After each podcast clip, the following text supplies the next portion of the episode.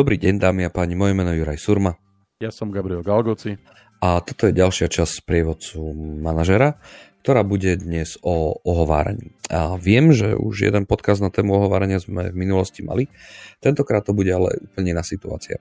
Sme manažerom skúseným, ktorého preradila spoločnosť do nového tímu. Máme na starosti tím, ktorý má 10 ľudí, ktorí boli spolu nejaké tie roky a my robíme pri nástupe do našej funkcie tie správne veci. To znamená, že nerobíme príliš veľa vetra okolo, načítavame to, akým spôsobom tým funguje, načítavame tú dynamiku, ktorá tam je. A zrazu po takom mesiaci a pol sa nám tam zdá, že každý z toho týmu sa zhodne na jednej veci a to je to, že jeden človek, jeden konkrétny členka toho týmu v tom týme ako keby nemá čo robiť. A na tom sa zhodnú všetci ostatní 9 z tých 10. A takto začínam akože tak navnímavať a pozerám sa na to, rozoberám to, pričom mne to tak trošku nesedí. Nesedí mi reálne a z pohľadu výkonu, že by ten človek tam nemal čo robiť, pretože tým, že som zvonku, vidím veci nejak inak ako tí ľudia, ktorí sú zvnútra. Takže tá otázka na teba, Gabrielko, je, že ako vyriešiť túto situáciu, keď 9 z 10 prakticky hovorí o tom, že nejaký človek z toho týmu tam nemá byť, ale ten jeho výkon je v poriadku. No, je to taká zvláštna situácia, Juraj. A ja predpokladám, že sa teda bavíme o tom, že naozaj výsledky toho človeka objektívne, to znamená, keď si meráme nejakú produktivitu, meráme kvalitu práce, meráme nejaké výstupy, tak sú v pohode, ten človek normálne funguje, nemá nejaké konflikty personálne alebo nejaké výlevy emočné, proste či medzi kolegami alebo na poradách alebo niečo, takže v princípe bereme to. Nie je tam nič také, čo by som mohol ja zachytiť. Neviem odkiaľ, akože úprimne, nevieme, odkiaľ vie to rvanie, že z ktorej strany. Lebo tým, že sme skúsení, tak môžeme vidieť, že tam môže byť, že proste, že ten človek je naozaj neefektívny na komunikácii s ľuďmi. Tá vec je, že skôr sme sami v sebe tak zašmodrchaní, že kokos, čo iné to má byť? Čo tam hrá s tými ostatnými? Chápem. Toto je situácia, kedy v princípe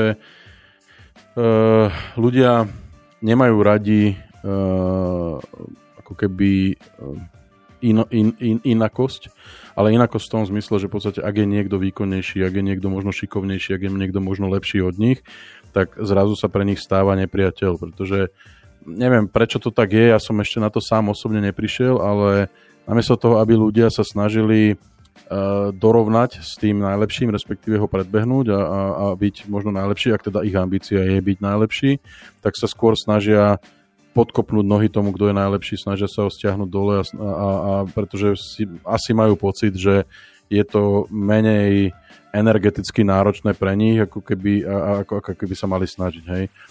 Predstav si to, že v princípe si na olympijských hrách a bežíš 400-ku a si druhý, tretí, ty máš pocit, že si najrýchlejší bežec a pred tebou, čo bežia, tak namiesto toho, aby si zrýchlil, respektíve možno si začal trénovať, aby si na najbližších olympijských hrách vyhral, tak im podkopneš nohy a proste ako keby sa dostaneš pred nich. Takto to asi nejako vyzerá a proste toto je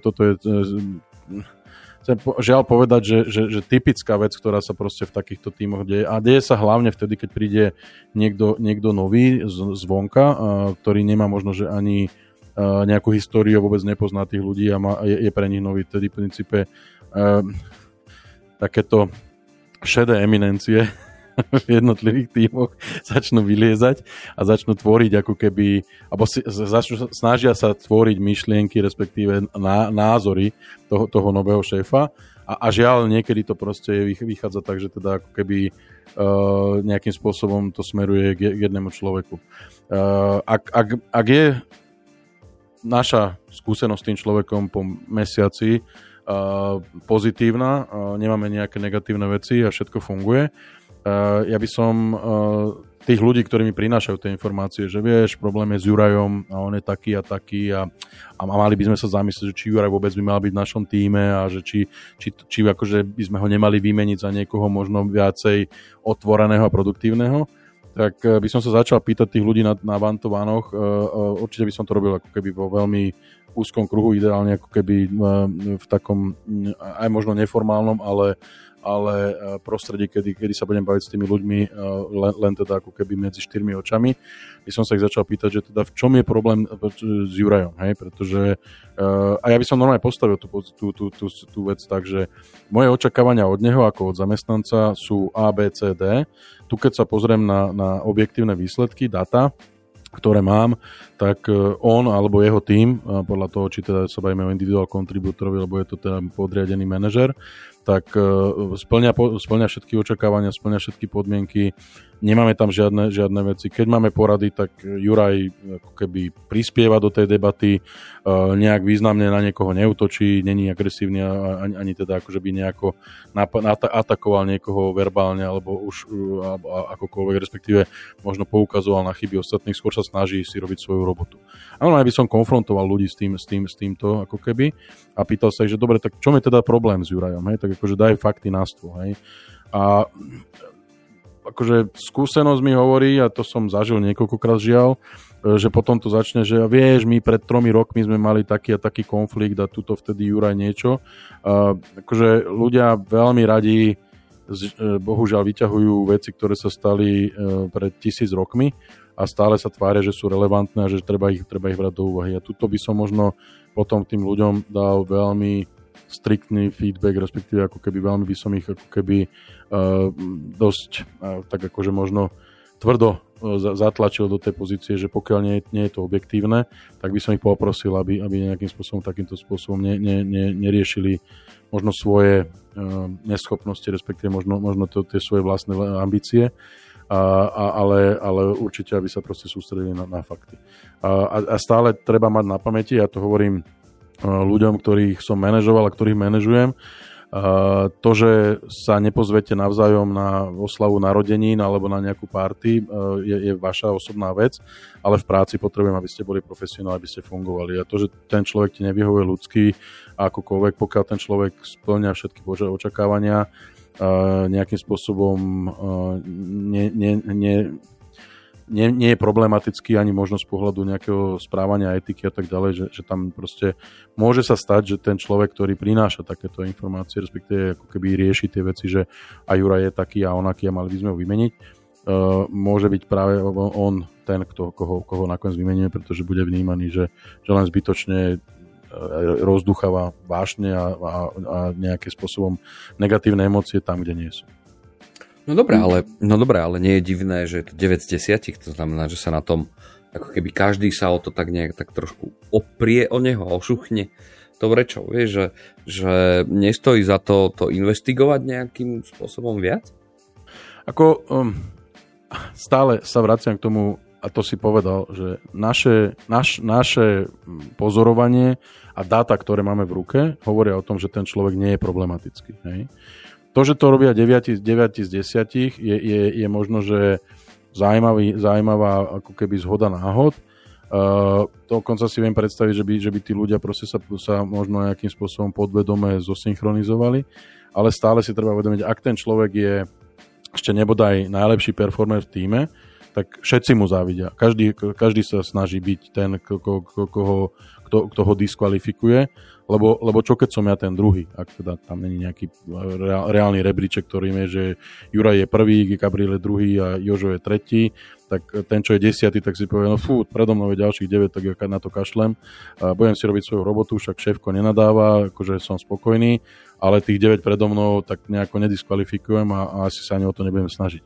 Takže akože ja si myslím, že akože pokiaľ naozaj fakty a moje pozorovania hovoria o tom, že ten človek není problematický, nejak zásadne by som sa nechal vyrušiť tou informáciou, že to robia 9 z 10. OK, takže vlastne hovoríš o tom, že ako keby ten tím si berie tú šancu do vlastných rúk ovplyvniť ťa tým, že mu niekto nevyhoje v rámci jeho ako celku. tým, že ty si nový manažer, tak v zásade je to tam, že ten tím sa nejakým spôsobom správa a tak ako keby kolektív. To druhé, čo mi prakticky hovorí, že pokiaľ my máme fakty v rukách, ktoré sme sami nazbierali dokonca, to znamená, že to naše pozorovanie, naše dáta, naše informácie, tak reálne nie je dôvod na to, aby nás to akýmkoľvek spôsobom akože vyrušovalo. Počkaj, zastavme sa. Ja som nepovedal, že nie je dôvod. Určite by som tomu neprikladal dôvod, pokiaľ naozaj tie naše pozorovania sú takéto, ale v každom prípade, a to je možno dôležité a pravdepodobne to nejak nevyplynulo úplne z toho kontextu, snažil by som sa zistiť dôvod, prečo to tí ľudia robia. To, že by som ich konfrontoval s tým, že moje pozorovanie, moje nejaké ako keby môj pohľad na tohoto človeka, dáta sú také a takéto.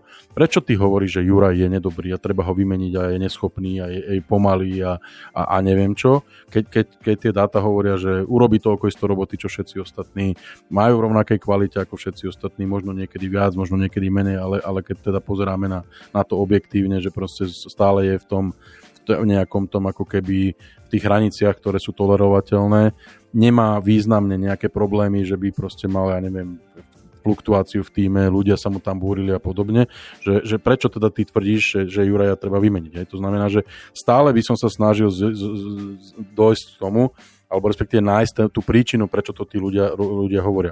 Ale nebol by som ovplyvnený tým, že jasné 9 z 10 hovoria, že Juraja treba vymeniť, tak pum, idem na HR a poviem, viete čo, Juraja treba vyhodiť a nájdete spôsob, ako sa ho zbavím. A tým pádom ešte tá tretia vec, ktorá tam v zásade je, že naozaj môžem hovoriť o tom, že osobne si nemusíte sedieť, ale v práci sme profesionáli, to znamená, že očakávam, že budete spolu robiť na tej profesionálnej úrovni.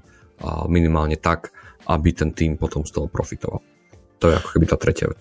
Štvrtú, ktorú by som dodal, ja by som tomu týmu práve pri takejto príležitosti, samozrejme individuálne, by som tým jednotlivým ľuďom, ktorí prinášajú tie informácie, dal najavo, že nenechám sa ovplyvniť, nie som človek, ktorý by proste sa nechal ovplyvniť nejakými chodbovými alebo kávomatovými rečami, ale proste som človek, ktorý pozerá na tvrdé dáta a skôr pozerá na to, ako to funguje a nie to, že proste kto má aké pocity. Pocity sú dôležité, nechcem toto znevažovať, ale aby tí ľudia nemali pocit, že so mnou manipulujú, tak to by som to povedal. Ja som Juraj Surma. A ja som Gabriel Galgóci. A toto bola ďalšia časť Sprievodcu manažera.